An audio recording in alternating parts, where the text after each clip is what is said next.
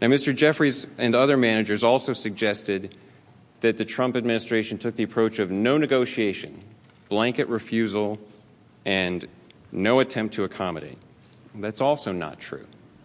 In the October 8th letter that Mr. Cipollone sent to Speaker Pelosi, it said explicitly, quote, if the committees wish to return to the regular order of oversight requests, we stand ready to engage in that process as we have in the past, in a manner consistent with well established bipartisan constitutional protections and a respect for the separation of powers enshrined in the Constitution. End quote. It was Manager Schiff and his committees that did not want to engage in any accommodation process. We had said that we were willing to explore that. The House managers have also asserted a number of times, this came up on that first long night when we were here until 2 as well, that the Trump administration never asserted executive privilege, never asserted executive privilege. And I explained at the time that's technically true but misleading. Misleading because the rationale on which the subpoenas were resisted never depended on an assertion of executive privilege. Each of the rationales that we have offered, and I'll go into the one of them today, that the House subpoenas were not authorized, does not depend on making that formal assertion of executive privilege.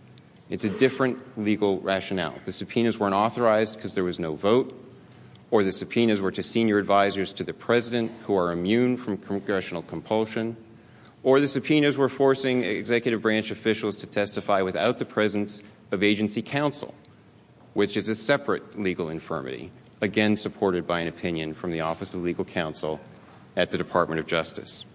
But let me turn to the specific issue of the invalidity of the subpoenas because they weren't supported by a vote of the House authorizing Manager Schiff's committees to exercise the power of impeachment to issue compulsory process. Manager Jeffries said that there were no Supreme Court precedents suggesting such a requirement, and that every investigation into a presidential impeachment in history has begun without a vote from the House. And those statements simply aren't accurate. There is Supreme Court precedent explaining very clearly the principle that a committee of either House of Congress gets its authority only by a resolution from the parent body. United States versus Rumely and Watkins versus United States make this very clear. And it's common sense. The Constitution assigns the sole power of impeachment to the House of Representatives, to the House, not to any member, not to a subcommittee. And that authority can be delegated to a committee to use only by a vote of the House. It would be the same here in the Senate. The Senate has the sole power to try impeachments. But if there were no rules that had been adopted by the Senate, would you think that the majority leader himself could simply decide that he would have a committee receive evidence, handle that, submit a recommendation to the Senate, and that would be the way that the trial would occur without a vote from the Senate to give authority to that committee? I don't think so. It doesn't make sense. That's not the way the Constitution assigns that authority. And it's the same in the House. Here, there was no vote to authorize a committee to exercise the power of impeachment.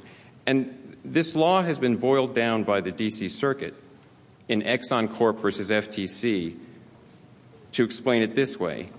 To issue a valid subpoena, a committee or subcommittee must conform strictly to the resolution establishing its investigatory powers. There must be a resolution voted on by the parent body to give the committee that power.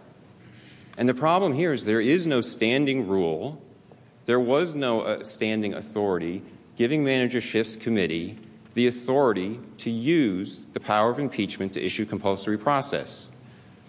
Rule 10 of the House discusses legislative authority. It doesn't mention impeachment.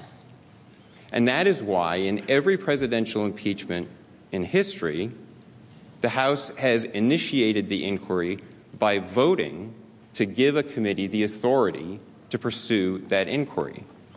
So, contrary to what Manager Jeffries suggested, there has always been, in every presidential impeachment inquiry, a vote from the full House to authorize a committee. And that is the only way the inquiry begins. There were three different votes for the impeachment of President Andrew Johnson in January 1867, in March 1867, and in February 1868. For President Nixon, Chairman Rodino of the House Judiciary Committee explained there was a move to have him issue subpoenas after the Saturday Night Massacre, and they determined that they did not have that authority in the House Judiciary Committee without a vote from the House. And he determined, as he explained, that a resolution has always been passed by the House. It is a necessary step if we are to meet our obligations. There's been reference to investigatory activities starting in the House Judiciary Committee in the Nixon impeachment Uh, prior to the vote from the House. But all that the committee was doing was assembling publicly available information and information that had been gathered by other congressional committees. There was never an attempt to issue compulsory process until there had been a vote by the House to give the House Judiciary Committee that authority. Similarly, in the Clinton impeachment, there were two votes from the full House to give the House Judiciary Committee authority to proceed. First, a vote on a resolution 525, just to allow the committee to examine the independent counsel report and determine, make recommendations on how to proceed. Then a separate resolution, House Resolution 581, that gave the House Judiciary Committee subpoena authority.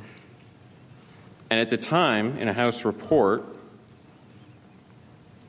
the House Judiciary Committee explained, I'm quoting, because the issue of impeachment is of such overwhelming importance, the committee decided that it must receive authorization from the full House before proceeding on any further course of action. Because impeachment is delegated solely to the House of Representatives by the Constitution, the full House of Representatives should be involved in critical decision making regarding various stages of impeachment. Here, the House Democrats skipped over that step completely. What they had instead was simply a press conference from Speaker Pelosi announcing that she was directing committees to proceed with an impeachment inquiry against the President of the United States. Speaker Pelosi didn't have the authority to delegate the power of the House to those committees on her own. So, why does it matter? It matters because the Constitution places that authority in the House and ensures that there is a democratic check on the exercise of that authority, that there will have to be a vote by the full House before there can be a proceeding to start inquiring into impeaching the President of the United States. One of the things that the framers were most concerned about in impeachment was the potential for a partisan impeachment. A partisan impeachment that was being pushed merely by a faction. And a way to ensure a check on that is to require democratic accountability from the full House to have a vote from the entire House before an inquiry can proceed. That didn't happen here. It was only after five weeks of hearings that the House decided to have a vote. And what that meant at the outset was that all of the subpoenas that were issued under the law, the Supreme Court cases I discussed, all of those subpoenas were invalid. And that is what the Trump administration pointed out specifically to the House. That was the reason for not responding to them. Because under long settled precedent, there had to be a vote from the House to give authority. And the administration would not respond to subpoenas that were invalid. Now, the next point I'd like to touch on briefly has to do with due process. Because we've heard from the House managers that they offered the president due process at the House Judiciary Committee. And Manager Nadler described it as that he sent the president a letter, the president's counsel a letter, offering to allow the president to participate. And the president's counsel just refused, as if that was the only exchange. And there was just a blanket refusal to participate. But let me explain what actually happened. And I should, I should note before I get into those details, there was a suggestion also that due process is not required in the House proceeding, that it's simply a privilege. But that wasn't the position that Manager Nadler has taken in the past. In 2016, he said, quote, the power of impeachment is a solemn responsibility assigned to the House by the Constitution and to this committee by our peers. That responsibility demands a rigorous level of due process. And in the Clinton impeachment in 1998, he explained, what does due process mean? It means, among other things, the right to confront the witnesses against you, to call your own witnesses, and to have the assistance of counsel. Now, I think we all know that all of those rights were denied to the president in the first two rounds of hearings. The first round of secret hearings in uh, the basement bunker, where Manager Schiff had three committees holding hearings, and then in a round of public hearings to take the testimony that had been screened in the basement bunker and have it in a public televised setting, which was totally unprecedented in any presidential impeachment inquiry. In both the Clinton and the Nixon inquiries, for every public hearing, the president was allowed to be present by counsel and cross examine witnesses. But the House managers say that's all right because when we got to the third round of hearings, after people had testified twice, then we were going to allow the president to have some due process. But the way that played out was this. First, they scheduled a hearing for December 4th that was going to hear solely from law professors. And by the time they wanted the president to commit whether he would participate, it was unclear. They couldn't specify how many law professors or who the law professors were going to be. And the president's counsel wrote back and declined to participate in that. But at the same time, Manager Nadler had asked what other rights under the House Resolution 660, the rules governing the, the House inquiry, the president would like to exercise. And the president's counsel wrote back asking specific questions in order to be able to make an informed decision and asked whether you intend to allow fact witnesses to be called including the witnesses who had been requested by HPSCI Ranking Member Nunes, whether you intend to allow members of the Judiciary Committee and the President's Counsel the right to cross examine fact witnesses, and whether your Republican colleagues on the Judiciary Committee will be allowed to call witnesses of their choosing.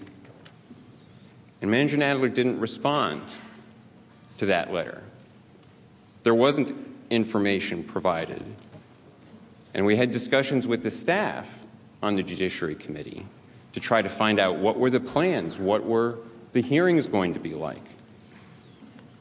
And the way the week played out, on December 4th, there was the hearing with the law professors, the first hearing before the Judiciary Committee. And on December 5th, the morning of December 5th, Speaker Pelosi announced the conclusion of the entire Judiciary Committee process because she announced that she was directing Chairman Nadler to draft articles of impeachment. So the conclusion of the whole process was already set. Then, after the close of business on the 5th, we learned from the staff that the committee had no plans other than a hearing on December 9th to hear from staffers who had prepared HPSCI committee reports. They had no plans to have other hearings no plans to hear from fact witnesses, no plans to do any factual investigation. So the president was given a choice of participating in a, a, process that was going to already have the outcome determined.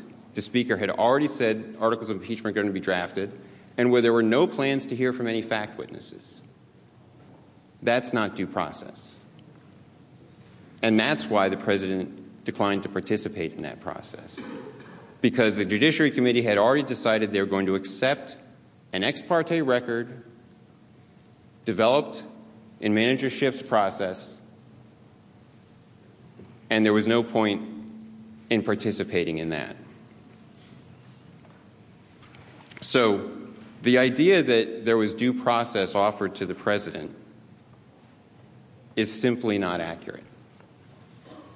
The entire proceedings in the House, from the time of the September 4th press conference until the Judiciary Committee began marking up articles of impeachment on December 11th, lasted 78 days.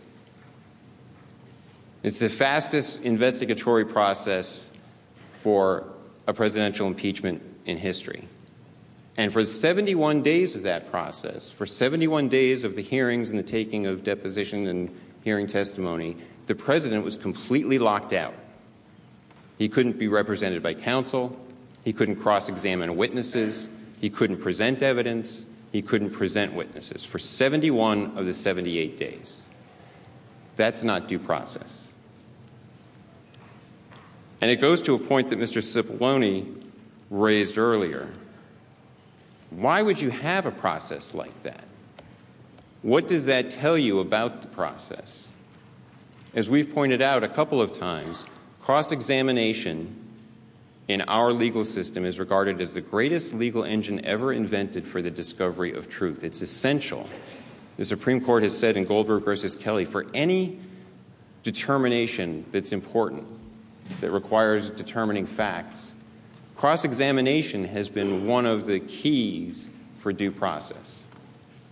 Why did they design a mechanism here where the president was locked out and denied the ability to cross examine witnesses?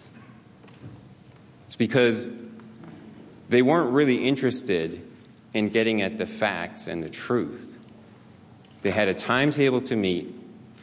They wanted to have impeachment done by Christmas, and that's what they were striving to do. Now, as a slight shift in gears, I want to touch on one uh, last point before I yield to one of my colleagues, and that relates to the whistleblower. The whistleblower who we haven't heard that much about, who started all of this. The whistleblower, we know from the letter that the Inspector General of the intelligence community sent that he thought that the whistleblower had political bias. We don't know exactly what the political bias was because the Inspector General testified in the House committees in an executive session, and that transcript is still secret. It wasn't transmitted up to the House Judiciary Committee. We haven't seen it, we don't know what's in it. We don't know what he was asked and what he revealed about the whistleblower. Now, you would think that before going forward with an impeachment proceeding against the President of the United States, that you would want to find out something about the complainant that had started all of it. Because motivations, bias, reasons for wanting to bring this complaint could be relevant. But there wasn't any inquiry into that. Recent reports, public reports, suggest that potentially the whistleblower was an intelligence community staffer who worked with then Vice President Biden on Ukraine matters, which, if true, would suggest an even greater reason for wanting to know about potential bias or motive for the whistleblower. And at first, when things started, it seemed like everyone agreed that we should hear from the whistleblower, including Manager Schiff. I think we have what he said. But yes, we would love to talk directly with the whistleblower. We'll get the unfiltered testimony of that whistleblower. We don't need the whistleblower. What changed?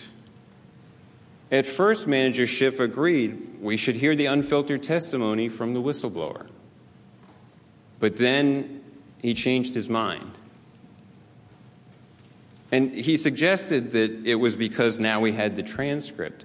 But the second clip there was from uh, September 29th, which was four days after the transcript had been released. But there was something else that came into play. And that was something that Manager Schiff had said earlier when he was asked about whether he had spoken to the whistleblower. Uh, we have not spoken directly with the whistleblower. Uh, we would like to. And it turned out that that statement was not truthful. Around October 2nd or 3rd, it was exposed that Manager Schiff's staff, at least, had spoken with the whistleblower before the whistleblower filed the complaint and potentially had given some guidance, some sort, to the whistleblower. And after that point, it became critical to shut down any inquiry into the whistleblower. And during the House hearings, of course, Manager Schiff was in charge. He was chairing the hearings. And that creates a real problem from a due process perspective, from a search for truth perspective, because he was an interested fact witness at that point. He had a reason, since he had been caught out saying something that wasn't truthful about that contact. He had a reason to not want that inquiry. And it was he who ensured that there wasn't any inquiry into that. Now, this is relevant here, I think, because as you've heard from my colleagues, a lot of what we've heard over the past 23 hours, over the past three days, has been from Chairman Schiff. And he has been telling you things like what's in President Trump's head, what's in President Zelensky's head. It's all his interpretation of the facts and the evidence, trying to pull inferences out of things. And there's a, another statement that Chairman Schiff made that I think we have on video. But you admit that, it's uh, a circum. All you have right now is a circumstantial case. Uh, actually, no, Chuck. Uh, I, I, can tell you that the case is more than that, uh, and I can't go into the particulars, but there is more than circumstantial evidence now. So, um, again, I think. So you Director have Clapper, seen direct evidence of collusion. Uh, I don't want to go into specifics, but I will say that there is evidence that is not circumstantial uh, and uh, and is very much worthy of investigation. So that was in March of 2017 when Chairman Schiff, as ranking member of HPSCI, was telling the public, the American public, that he had more than circumstantial evidence through his position on HPSCI that President Trump's campaign had colluded with Russia. Now, of course, the Mueller report, as Mr. Sekulow pointed out, after $32 million and over 500 search warrants, or roughly 500 search warrants, determined that there was no collusion, that that wasn't true. And I, I, we wanted to point these things out simply because, for this reason. Chairman Schiff has made so much of the House's case about the credibility of interpretations that the House managers want to place on not hard evidence, just but on inferences. They want to tell you what President Trump thought. They want to tell you, don't believe what Zelensky said. We can tell you what Zelensky actually thought. Don't believe what the other Ukrainians actually said about not being pressured. We can tell you what they actually thought. That it is very relevant to know whether the assessments of evidence he's presented in the past are accurate. And we would submit that they have not been, and that that is relevant for your consideration. With that, I will yield to my colleague, Mr. Cipollone. So Pat Philbin steps aside, and we now hear uh, Pat Cipollone, the White House counsel, the man who began the presentation Mr. this Chief morning, Justice, and now resumes. Members of the Senate, I have good news. Just a few more minutes from us today. But I want to point out a couple of points. Number one, just to follow up on what Mr. Philbin just told you. Do you know who else didn't show up in the Judiciary Committee to answer questions about his report in the way Ken Starr did in the Clinton impeachment? Ken Starr was subjected to cross examination by the President's counsel. Do you know who didn't show up in the Judiciary Committee? Chairman Schiff. He did not show up. He did not give Chairman Nadler the respect of appearing before his committee and answering questions from his committee. He did send his staff. But why didn't he show up? Another good question you should think about. Now, they've come here today and they basically said, let's cancel an election over a meeting with the Ukraine, with Ukraine. And as my colleagues have shown, they failed to give you key facts about the meeting and lots of other evidence that they produced themselves. But let's talk about the meeting. They said it was all about an invitation to a meeting. If you look at the first transcript, at the first transcript, the president said to President Zelensky, when you're settled in and ready, I'd like to invite you to the White House. We'll have a lot of things to talk about, but we're with you all the way. And President Zelensky said, Well, thank you for the invitation. We accept the invitation and look forward to the visit. Thank you again. Then, President Zelensky got a letter on May 29th inviting him again to come to the White House. And then, going back to the transcript of the July 25th call, again, a part of the call that they didn't talk to you about, President Trump said, Whenever would, you would like to come to the White House, feel free to call. Give us a date, and we'll work that out. I look forward to seeing you. President Zelensky replied, Thank you very much. I would be very happy to come and would be happy to meet with you personally and get to know you better.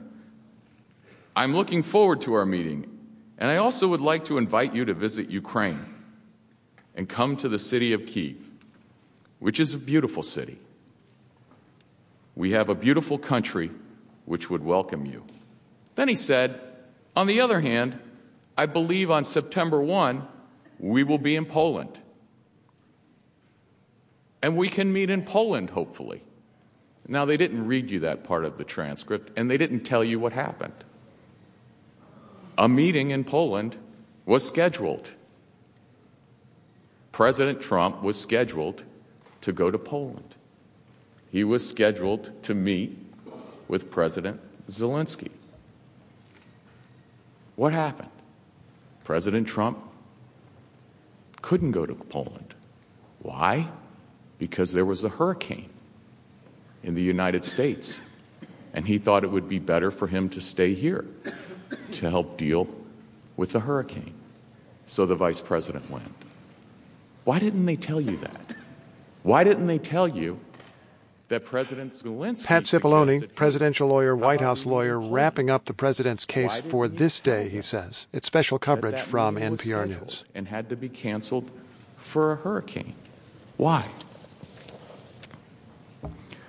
So that was our first question that we asked you. You heard a lot of facts that they didn't tell you. Facts that are critical. Facts that they know completely collapse their case on the facts. Now, you heard a lot from them. You're not going to hear facts from the president's lawyers. They're not going to talk to you about the facts. That's all we've done today. And ask yourself, ask yourself, given the facts you heard today that they didn't tell you, who doesn't want to talk about the facts? Who doesn't want to talk about the facts? The American people paid a lot of money for WJFF Jeffersonville, W233AH Monticello. investigation.